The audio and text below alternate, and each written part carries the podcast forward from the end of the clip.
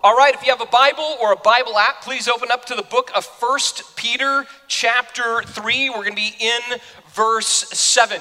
So, how many husbands are in the room today? Let's see those hands. Look at that. Whoa. All right. Uh, how many men someday want to be husbands? See, they're all right down in here. And, oh, Tucker, we start premarital counseling on Tuesday night, dude. So, you doubly have to pay attention to this one. All right, so because I will quiz you on Tuesday night to see if you understood this. No. Um, so yes, we are we're talking to, to husbands this morning in First Peter. Uh, this was just providential that we landed here on this week. I shared that last week. If I didn't get sick about six weeks ago, we would have been in a different part of First Peter. But God wanted us to be in this part today to bless the women.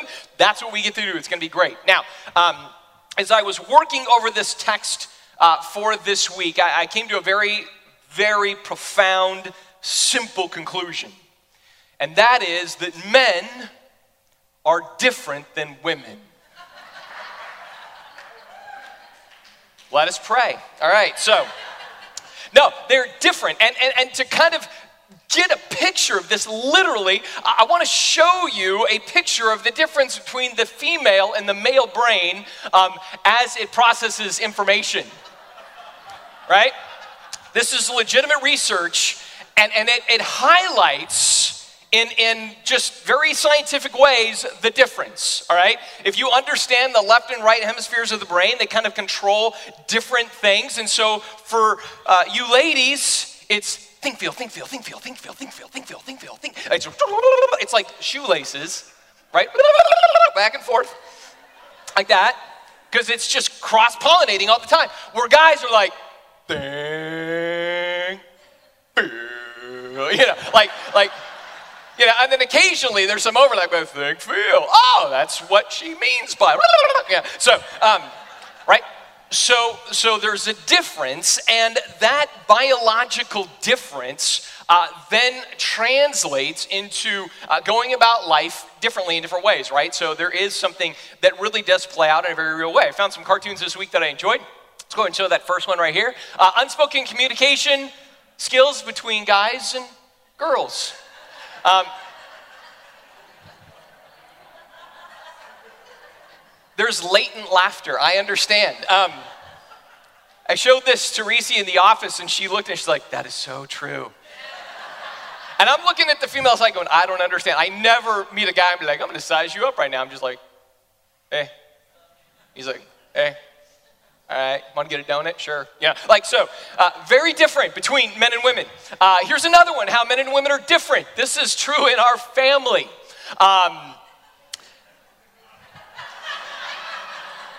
right?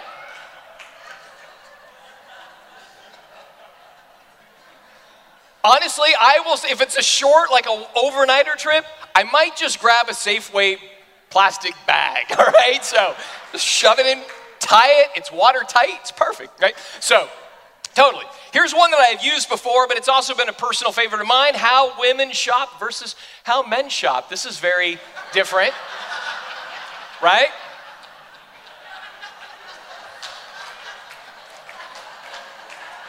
So, so men kind of hunt, right? And women graze, you know. So it's different. Now, now here's what's weird though, because of the way the brain works though, you might look at this and go, in all conditions, this is to be the route. No, that's not true. I came up with one this week that highlights how somehow this flips totally different. Next slide, please. It's what happens when women get lost versus when men get lost. right? So, in a weird sort of way, the woman's like, I'm not sure where I'm going. I'm going to stop at the Shell station, ask, get right where I'm going. Not a guy. Not a guy. He wants to play light cycles all over downtown Seattle. So he goes about it that way, right? So there are some fundamental differences, right, between men and women. And um, Peter, he, he knows this.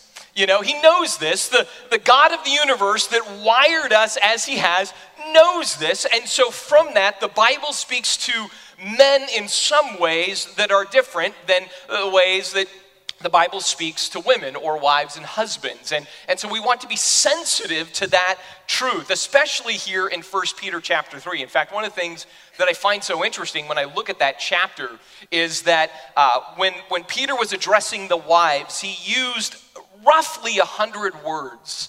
Uh, in the original Greek language that the text was written in, about 100 words to communicate with the women, uh, and only uses 25 Greek words to communicate with the men. But here's what's interesting about that. Um, really, the amount of commands between those two genders in the text is about the same. In other words, Peter, as he speaks to husbands now, is very tactical, right? I want you to do this, this, this, this, like this. You know, he's just very quickly, right? Uh, because again, I, I think in some ways, that's where we as men do well. Give me the bullet points. I don't, I don't need a story. I don't need an illustration necessarily. I don't need a, kind of an overarching winding through the idea. Just tell me what to do. Right? And, and this is very much what Peter is doing. He's telling us as husbands what to do. And, and he's doing this in a broader context.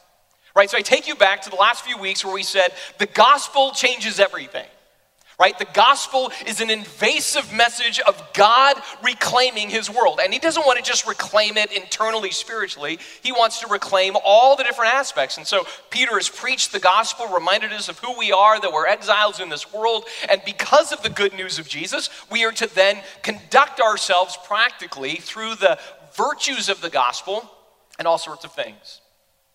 This is why when we start the passage, it starts with the word likewise again.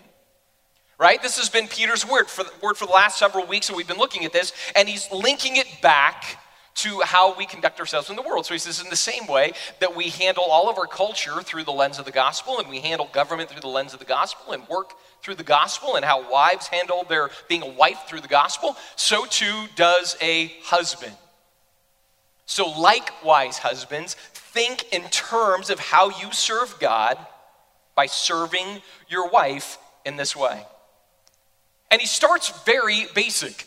He starts there in verse 8, or verse 7 rather, saying, Likewise, husbands, live with your wives. Now, we might look at this and go, um, I do. You know, like, we have a house, we live together. Uh, and you might miss the idea that Peter's getting at in part because we aren't necessarily readers of the original language in which Peter writes. But when Peter writes this, this word he uses is not communicating being a roommate. It's, it's a word that has intimacy buried within the word. So, in one sense, it's practical. Dwell with them. But in another sense, it's intimate. Intimately dwell with them. This is what husbands need to do. It can't just be, hey, man, we're like roommates, and I've got a La-Z-Boy, and you've got a La-Z-Boy, and we do our thing. He says, No, I want you to dwell with them. I want you to uh, truly cohabitate. I want you to establish a habitat that is your home and is your marriage. Right? I remember as a kid, I would go to California to visit my grandparents over there, my mother's parents. And I always found it strange because my grandfather slept in one room and my grandmother in another.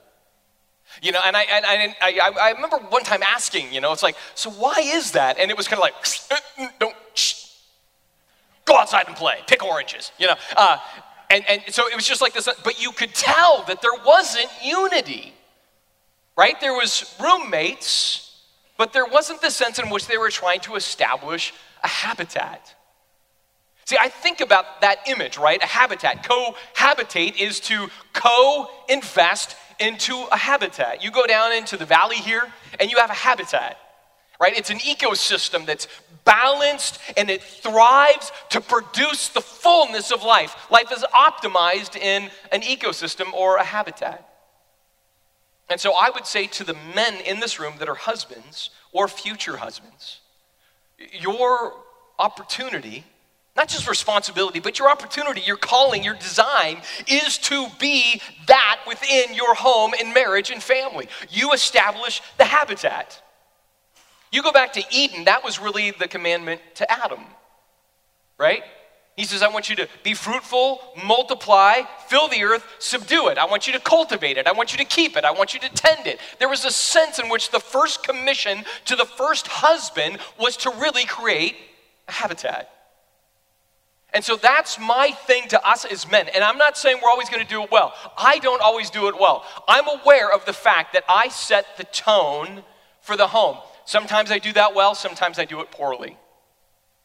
Uh, when I become moody, when I become unfocused spiritually, what happens ultimately is I am becoming selfish.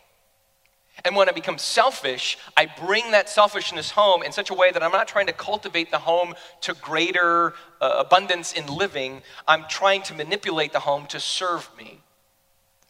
And, and, and then instead of me serving the home, I want the home to serve me. And the problem is, when I'm in that place, it's never going to serve me in the way that I want because my interests are selfish, not selfless. And so, again, I go back to what Peter is getting at with this text when he says, Husbands, dwell with your wives. He's saying, do more than just settle for the La-Z-Boy and the television until you go to bed. He says, grab the love seat, pull it out of mothballs if you need to. Get on the love seat, get under the blanket, connect with, dwell with, cohabitate with, create an environment of thriving in life in the home. What this means for us as husbands is you know what? Our wives really do need to receive the priority. The priority. Because here's what's easy to have happen, especially when your kids are younger and up through the teen years. It's very easy to uh, abdicate the, the, the primary relationship with the wife to the kids. And it's easy for women to do the same thing. So this happens for both. But it's really easy to start just, man, the kids are the glue of the home. We invest into the kids. The kids keep us together. The kids give us purpose and meaning, and they fill up all of our free time. And so everything's about the kids. See, that's not a healthy recipe for what's coming one day, which is there's a nest. It will be empty. And when it's empty, you don't want to look around at your empty nest and say, there's only one other bird in here. How do I kick it out, right? You, you don't want that because this is what happens. It can happen when people have all of life revolve around the kids. And I'm putting this on us a bit, husbands, because again, we are the cultivators of our little home Edens, right? We want to nurture it and care for it and protect it and cultivate it and set the tone of it. And if we let the kids rule through the course of 18, 20, 25 years, however many kids you have and however long they're in the house, uh, if, if that happens, then one day when the kids aren't there, you're just going to look at each other like, I don't even know you or what I know of you, I don't like. I don't feel connected to you. The kids were our glue and our purpose. You just don't want that. Right? And, and, and so the more it can be even communicated to your children, like, we love you. Mom and dad love you, but, but mom comes first. Mom comes first. That is what it means to truly dwell with one's wife. It's important. I think the other part of this that I look at is as husbands, seeing our relationship to our wives not as um, I, I married you at one point and therefore done deal.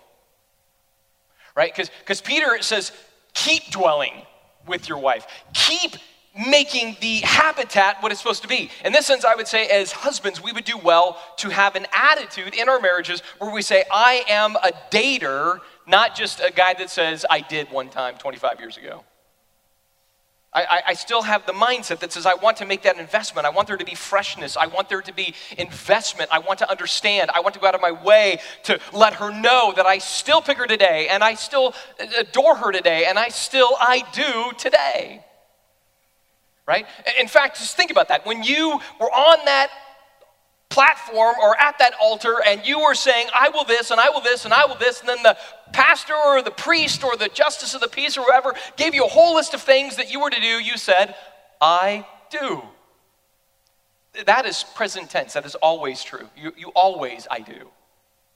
Right? Every single day you wake up, I do.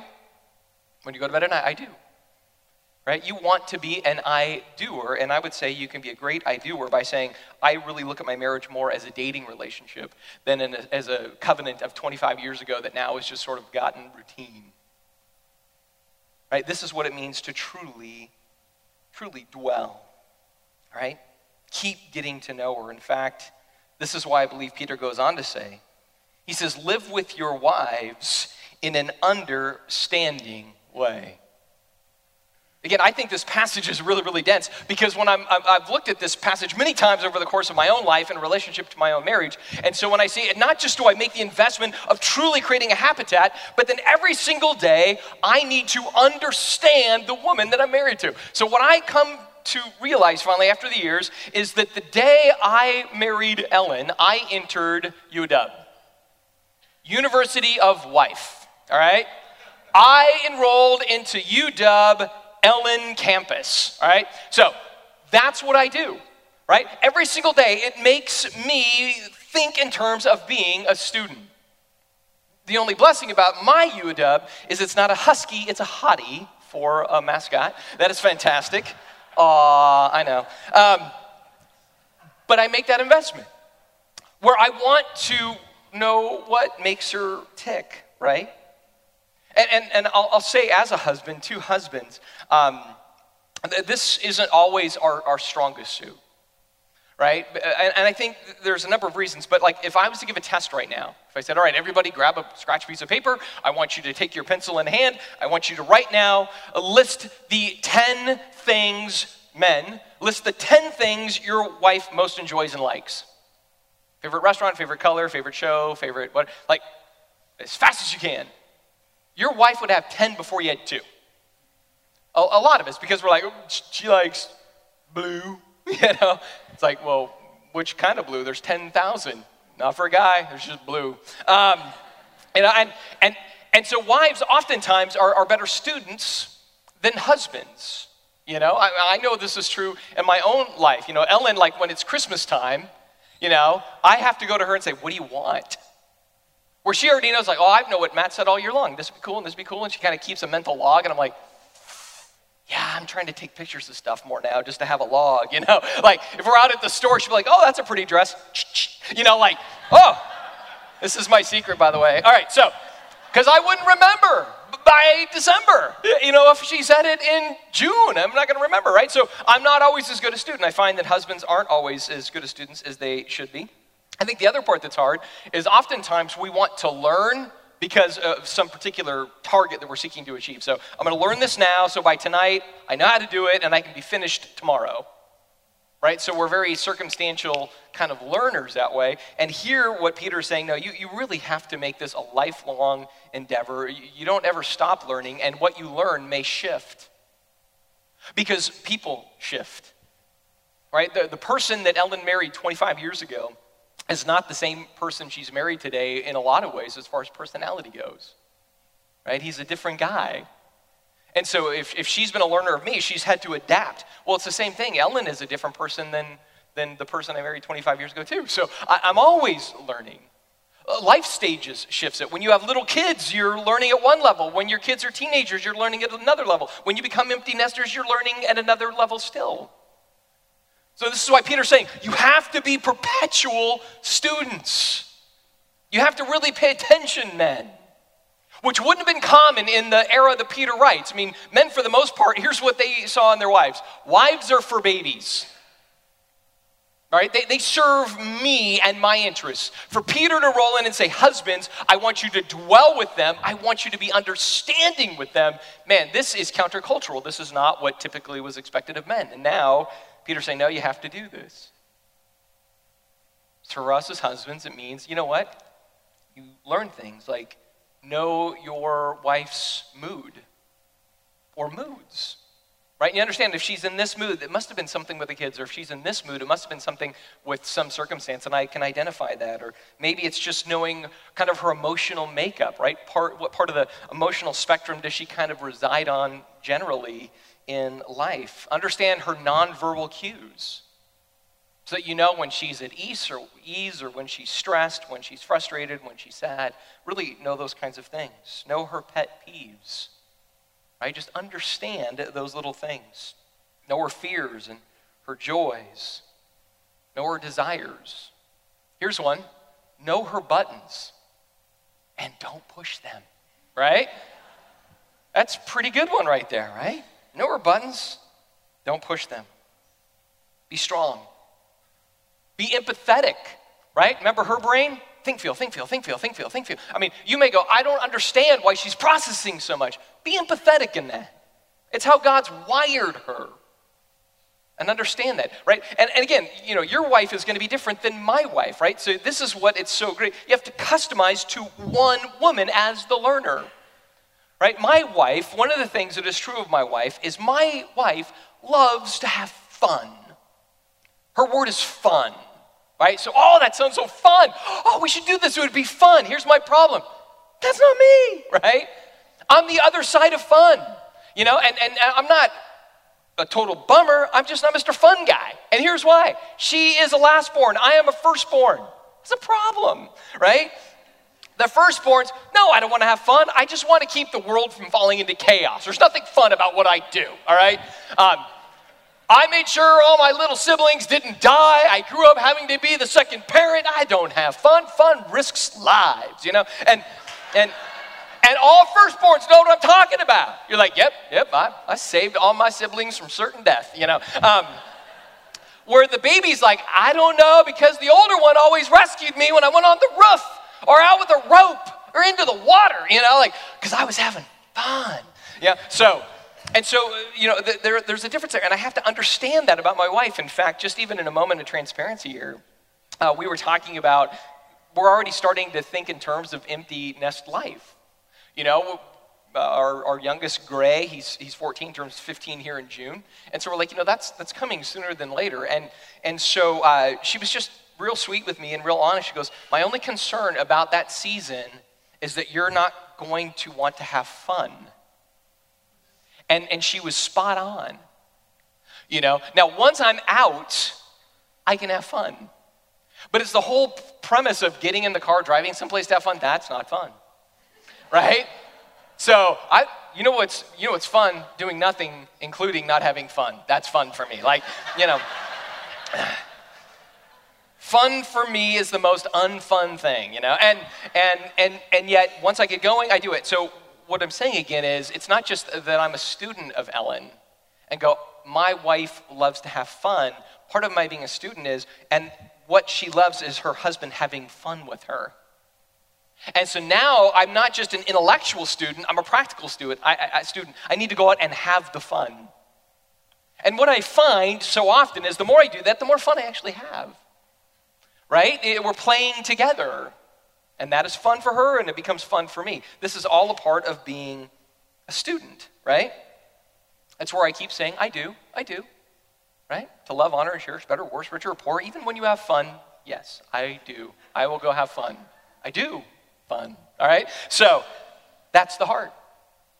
And so we're always students, we're always learning, we're always paying attention. And we're doing this not just for practical purposes right? It's not just like, hey, it's a good idea to do this. It, it goes much deeper. This is about also uh, exhibiting a sense of memorialism to Jesus and how he handles his bride. In fact, in Ephesians chapter 5, we read this last week, but I, I want to return to it because I think it's important to see what husbands are called to and how part of this understanding and acting on what we learn is important. Husbands, it says in verse 25. Love your wives as Christ loved the church and gave himself up for her. So sacrifice, right? We learned last week that wives are called to submission, husbands are called to sacrifice. All right, so he, Christ gave himself up for her that he might sanctify her, having cleansed her by the washing of water with the word, so that he might present the church to himself in splendor, without spot or wrinkle or any such thing, that she might be holy and without blemish. And in the same way, he says husbands should love their wives as their own bodies. I mean, I, what I love about the picture here is that Jesus is a student of his church.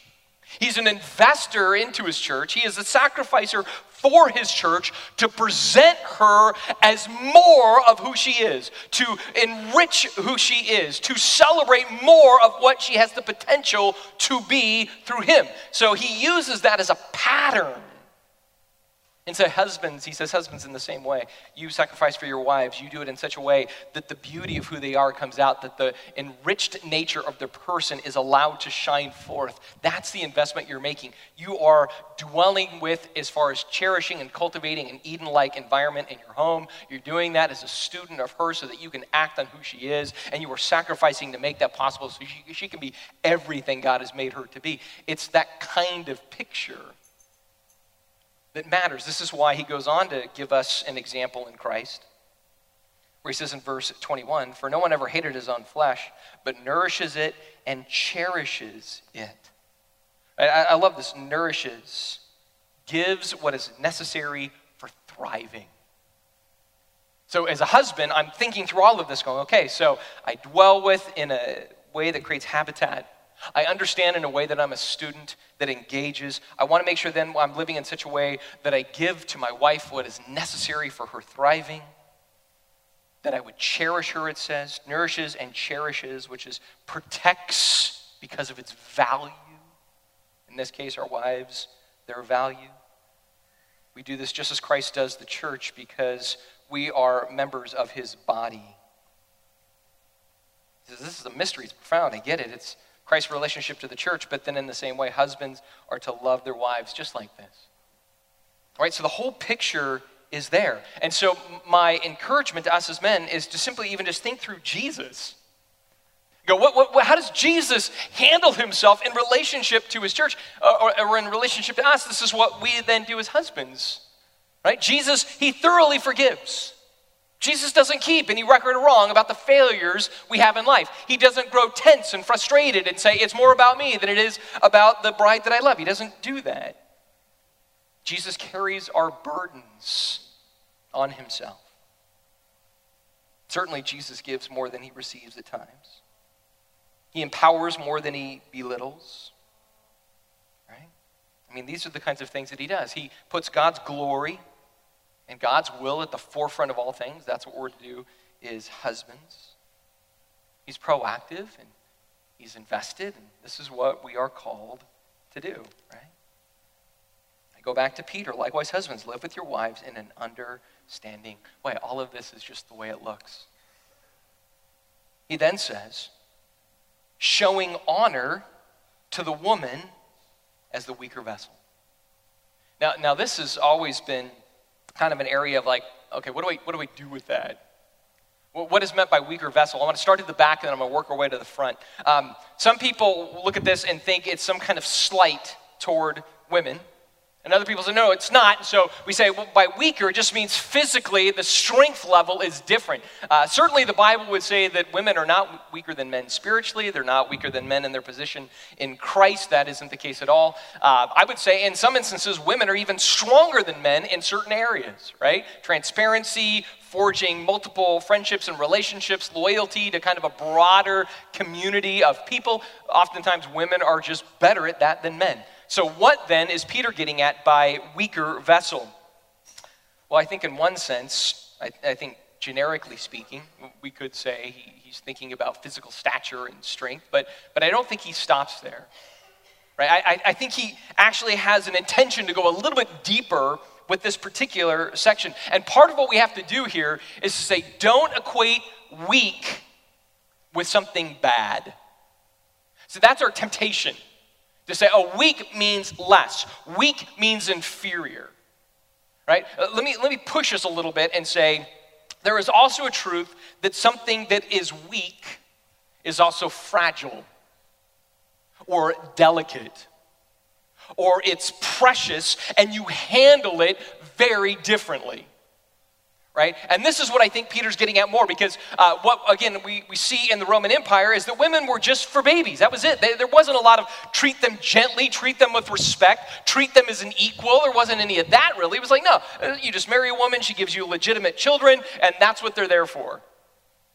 And Peter says, no, no, no, no. It's a little bit different, and you need to see this whole thing a little bit differently, right? In fact, the word honor here, right? Honor right? The woman as the weaker vessel. That word honor means to ascribe value or to see the value inherent in something. So while the culture may say their value is making legitimate babies, Peter's going to say the scriptures point to a higher value, a more cherished value, a more precious value than that. Um, I take us back to Genesis chapter 2. You don't have to turn there, but you're going to realize it or remember it. Um, Adam is just coming out of his, his slumber. He's uh, named animals. None were a suitable companion, right? All of that. And Adam awakes, and as he awakes in verse 23, He says, This at last is bone of my bones and flesh of my flesh, and she shall be called woman because she was taken out of the man. Now, again, in Hebrew, this is intense. It's, it's this sense of explosiveness as he says it, right? So it's not just, there's, whoa, man. He doesn't do that. He says, whoa, man, right? Like it's, it's the same, but oh so different. I mean, he's mesmerized by this idea like, you got that from this? No way. You know, like, he's blown away because, again, there is something familiar, right? The woman and the man have a lot of kind of just similarities, but boy, there is something altogether strange and unique. And in this sense, I would say that for the man, he's like Corningware, and the woman, she's like crystal. You know, we're very utilitarian. That's what we are built for as men. Women, though, are uniquely exquisite and precious and important. In fact, um, I uh, had copy and pasted this out of my stuff this week. Um, I, I, was just looking at uh, Song of Solomon and, and, and the description uh, of, of the husband by way of the wife, what she says about him versus the description that, that the husband uses to describe his wife. And, and you know, kind of generically of, of the man, the woman will say his legs are like, you know, cedar trees and his arms are like iron bars and these very strong features. But, but then you read the husband and what he says about the wife and you see something different. This is just kind of a kind of a kit bash of a couple different sections of Song of Solomon, but he says, Behold, you are beautiful, my love. Behold, you are beautiful. Your eyes are doves behind your veil. Your hair is like a flock of goats leaping down the slopes of Gilead. It was like 80s perm. It was like that. All right? Your teeth are like a flock of shorn sheep that have come down from the washing. All of them bears their twin. Not a single one has lost its young. That means she has a full set of upper and lowers, by the way. Um, that's all it means, all right? Your lips are like a scarlet thread. Your mouth is lovely. Your cheeks are like halves of the pomegranate behind your veil. Your neck is like the Tower of David. How beautiful your feet are in sandals. Your rounded thighs are like jewels. Your navel is like a rounded bowl. You, it never lacks mixed wine. Your belly is like a heap of wheat. Don't use that one. Um, if you go home today and like you're reading it out, that's where all romance fades and dies. But your belly is like a heap of wheat, encircled with lilies, though. You got that going for you. All right. Your neck is like an ivory tower, your eyes like the pools of Heshbon, your nose is like the Tower of Lebanon. Another one I wouldn't encourage you to use. Um, your, your head crowns you like caramel, your flowing locks are like purple. How beautiful and pleasant you are, oh loved one, with all your delights. Oh, how your stature is like a palm tree. I mean, there's this, this picture that he has, not of saying, weak in the negative. He's saying fragile, precious, beautiful, worthy of protection and care. Right? This is really the picture we have of women throughout the scriptures. Right? And so when Peter says, giving honor to the woman as the weaker vessel, he's saying, show you or show her, prove to her the value that she has because she's precious right? You're going to ship a hammer very differently than you're going to ship a vase, right? Right? So you don't look at your wife and say, she can take it like a hammer. I'm just going to throw her in the box and send her in life. Says, no, no, she's, she's precious. She's fragile. She's a gift given to you, given to you as your responsibility, right? And so honor her in that way. Show her respect in those, in those means. I love the fact that he also says honor. Um, see, it says uh, showing honor to the woman as the weaker. He even expands it to the whole uh, feminine side of the equation, right? See all women as precious, uniquely showing honor to your wife. What this means for us as men, to really honor them, to show them the value that they are due, is um, don't be flippant with your wife. Don't be short don't be harsh. Don't be degrading. Don't be mocking. Don't let your wife be the butt of your jokes with your friends. And certainly don't make your wife the ball and chain with your coworkers or whatever else. Never speak poorly. Always see her value.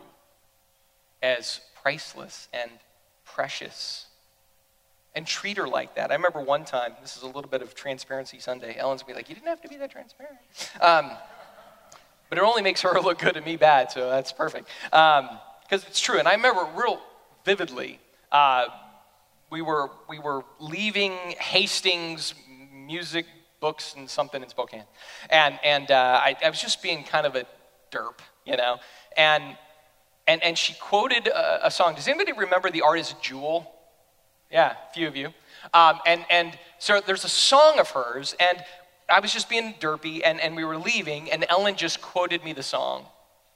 And it's so good. So I want to give you those lyrics because it still stands in my mind to this day. I remember right there at Hastings, I remember when she said it. The lyrics always pop into my head anytime I start to realize I'm being derpy in our home. And this is the, the lyric it says, It doesn't take a talent to be mean. Your words can crush things that are unseen. So please be careful with me. I'm sensitive and I would like to stay that way.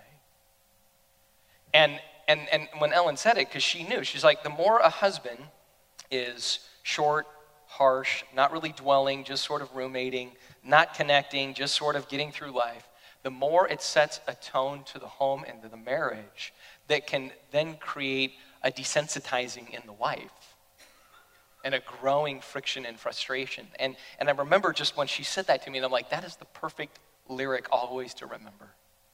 I'm sensitive, I would like to stay that way, right? See, it, it was interesting, even back in Ephesians, that word cherish, it, its root has to do with heat, right? So cherishing would be like, you know, just has a thermal implication to it. And, and what I know as husbands is we can either bring warmth and soften our wives, or we can bring fire and harden. Right? So, what kind of heat do you bring? Where's your thermostat set? Are you bringing warmth to the home and to the marriage, or are you bringing fire that's just going to harden? See, Peter was saying, "No, you dwell with them with understanding and honor. You take care of them and you show them their value. Another way we can do this as men, um, make sure our kids honor their mom. Right? the kid's being dishonoring, you step in and say, uh, if you have a problem with her, you now have a problem with me. And that's a bad problem to have, right? Magnify her to others, esteem her right to her face, and say, you know what? It's like Proverbs 31 you surpass them all. Tell your wife, you surpass them all. That's what matters, right? Because that's what's needed. He goes on. He says, Show honor to the woman as the weaker vessel, since they are heirs with you of the grace of life. Right? Now, now he starts to give some of the motive behind this. And he's going to give two reasons to have this motivation to dwell with and to honor and all of those kinds of things. And, and this first one here um, is, is pretty, pretty clear at least in my mind, what, what, he's saying is, you know, if you look at the book of First Peter, it opens and it ends highlighting grace. And if the gospel is a gospel of grace, what this is also aiding and reminding us of is everything we do in relationship to our wives, men, should come through that grace, that same grace. We are saved by grace, for grace, grace through grace, all to the praise of his glorious grace. And so when we start stop and think, oh wait, you know, my wife is an heir of the grace of God, I want to then exercise grace toward her. We are bound in grace. I want to be a gracious husband to her. I imitate a gracious Christ toward his church. I do so to my wife. And so, all the more, I want to exhibit that grace. Because that's the grace of our future, that is the grace of our present, that is the grace of our past. So, he says, man, dwell with them, honor them, care for them because you are heirs in the grace of life. That is the first thing he gives as an encouragement. The second thing, though, that he gives as a motivator is very interesting. He says, You, again, going back, show honor to the woman as the weaker vessel, since they are heirs with you of the grace of life. Here you go, here's the kicker. So that your prayers may not be hindered. Dun, dun, dun. Right? I mean, this is, you almost don't expect it coming. Uh, where you go, really? Okay, so if, if I don't do these things, my prayers are hindered. Why? I'm going to make this real simple. Um, if you have a sinful issue with your wife, your God has an issue with you. If you are put out at your wife because of your own selfish interest, because of your own frustrations, because of your own whatever it is, God is put out with you as a husband. And I know some of us don't like that. We instantly want to say, whoa, whoa, whoa, whoa, what about grace? And what about this? And what about that? And we're forgetting what God has placed us in the position of in our homes and marriage. Right? By design, God says, husband, you lead. You lead with generosity, you lead with sensitivity, you lead with that spirit of creating a habitat, you lead in a way that is understanding, you lead in a way that is sacrificial, but you lead. And if you start to get irritable with her, you're not honoring her, you're not caring for her, then you are abdicating your responsibility as a leader, and I take issue with leaders who abuse their leadership. That's how serious this becomes. Like, whoa, Mother's Day, thank you. Um, it's a hefty thing. It's no small issue that Peter is raising. We should stop and go, whoa, wait, what do you mean? How, how could this be? Well, again, because when a husband isn't handling a wife properly, as Christ has called us to, uh, usually there's more stuff going on underneath the surface. It's like I, I shared last week marriage is challenging because it's two people with sinful proclivities coming together and it becomes sin squared and you have to kind of work that through. But sometimes especially for a husband if he gets kind of off the rails spiritually uh, he starts to incorporate that into the home in all sorts of unsuspecting ways. And, and he's mishandling his leadership mishandling his authority and responsibility and it becomes a serious issue right when we start to resent or get frustrated or mope or wander or whatever else um, it's the opposite of being like Jesus. It's the opposite of using our leadership and authority in healthy ways. In fact, to get a picture of this in Malachi chapter 2, it's an interesting passage where God is dealing with problems in Israel and how uh, husbands are handling their wives. And even though the ultimate issue here is going to be about divorce, I think there's something to pick up that's important to realize for us as husbands when it comes to uh, serving, leading, and caring for our homes. He starts in chapter 2, verse 13. And God says this He says, Another thing you do, you flood the Lord's altar with tears. You weep and you wail because he no longer looks with favor on your offerings or accepts them with pleasure from your hands. And so basically, it says, God says, I, I, I don't accept your worship now, men. I mean, this is, again, a substantial thing when God says, I don't want it from you.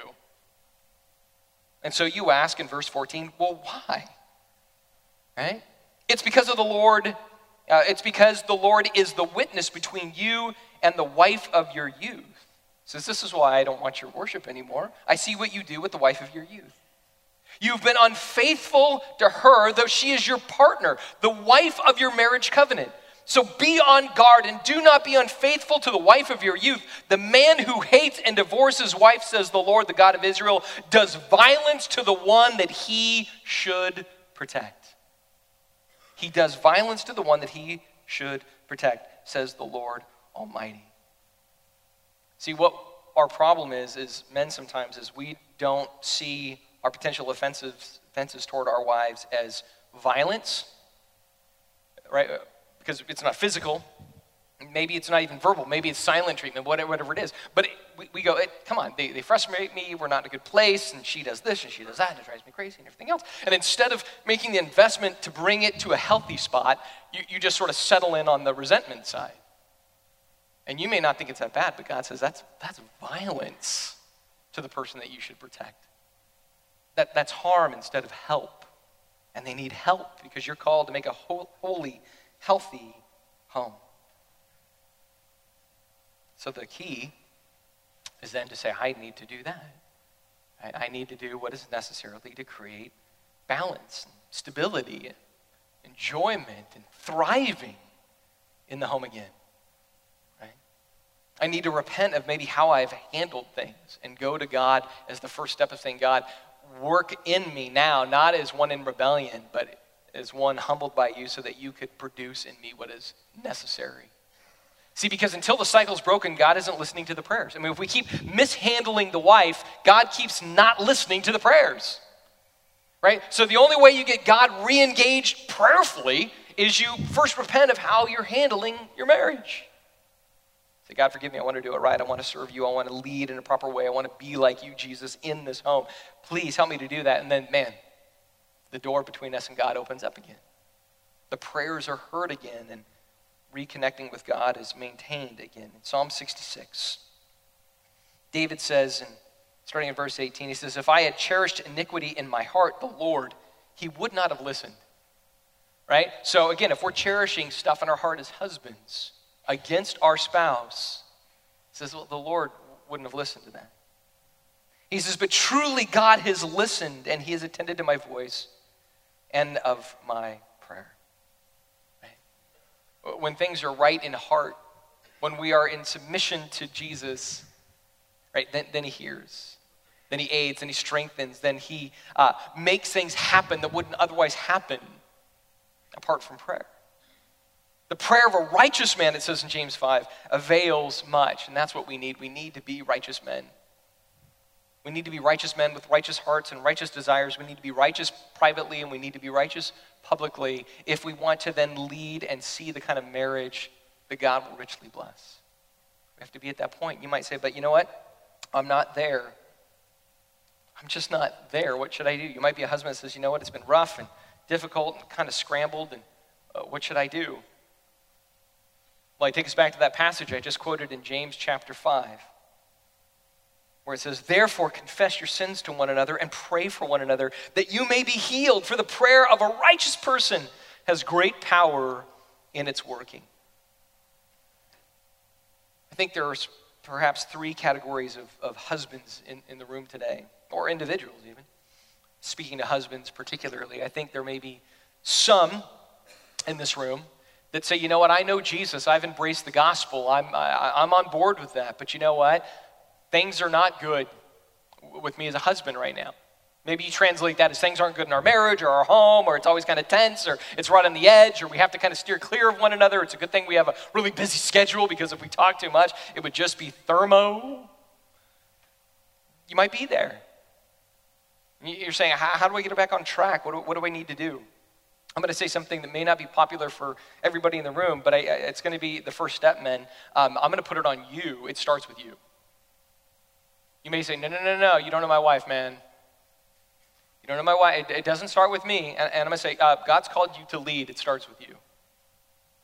I'm not saying that there isn't some maybe substantial difficulties and some real deep frustrations and real deep wounds. I'm not saying that. There may be, but I, I am saying it starts with the leader. The leader saying, I'm going to lead sacrificially. I'm going to lead like Jesus. I'm going to lay myself down for the one that I love because she is to be honored. She is precious. I am going to care and invest. And so it starts with this right here, which is Jesus, I repent for not leading well. I repent for not making the investment. I repent for coming in the door, tucking my head down, trying to make it through the hallway to grab a beer to get to the shop. I, I repent of that. I repent that I find the television more entertaining than my bride. I repent of the fact that I wish I had another instead of the one you gave me. I repent of the fact that I don't want to talk. I repent of the fact that I don't want to try. I repent of the fact that I don't want to invest. I repent. It starts with that. It starts with saying, Jesus, of all the garbage in me that is creating a barrier, I repent. Now, that's therapeutic, by the way, too. It's theological, but it's also therapeutic, right? Where Jesus, I give it all to you because Jesus forgives. And then he gives strength because he's always given strength. It's just sin sometimes saps us of realizing the strength that we have. He gives us what is necessary to move forward and to be the kind of husband that God has called us to be. It just means, again, it starts with saying, you know what, I gotta, I gotta first get set right internally, get right spiritually, and then from that, I need to set a tone in the home. And I need to do it like Jesus. And again, I'm not saying that's going to be easy for some of you, it may be really hard, but I go back to the model as Jesus again. Just take your Bible, open up to the last couple of chapters of every one of the Gospels, and read his last day. Say, okay, what, what did Jesus have to do for his church? What did he have to endure to get his church on track? That's what husbands do. Right? So when he was mocked and despised without a word, he served. He just served, he just I'm going to keep serving. I'm going to keep investing. I'm going to forgive them. They do not know what they're doing. This is, this is a pretty bold route in a difficult environment. And that's how husbands can operate. And so, for the husband, again, that knows Jesus, but maybe hasn't been doing terribly well spiritually, it starts with repentance and then it goes to seeking God and letting God do what God does best, which is heal things and just imitating what you see in Jesus. Now, maybe some in this room, you're, you're not a Christian at all. It's Mother's Day. Mom said, Will you go to church? And you're like, Yep. And you're listening and you're going, Wow, um, either A, my life isn't like that, or B, I want it to be like that, or something needs to change because things aren't going like I had hoped they would go in marriage. And uh, my thing is where it starts for you is you need Jesus. You need Jesus. You need Jesus to do a work in you by saying, you know what, I submit myself to you. I acknowledge my sin. I need your righteousness and strength. You yield your life to Him because He's going to have to produce in you all of that, that sacrifice and that investment that, that can heal things and restore them and make them fresh and new. So maybe for some of you, it's coming to Jesus for the first time. And then there's going to be some in the room that, you know what? It's good. Marriage is good. Your faith is good. Things are solid right now. Here's my thing don't let a day go by that you don't keep making that investment. It doesn't take long to get off the rails. Right? You let a couple of days go by, you let a week go by, next thing you know, you're bickering a little bit, next thing you know, you're a little more detached, next thing you know, you're even more frustrated. You cannot let a day go by. It is like exercise. Every day making the investment, every day choosing the sacrifice, every day honoring Christ. Let's go ahead and pray together. Jesus,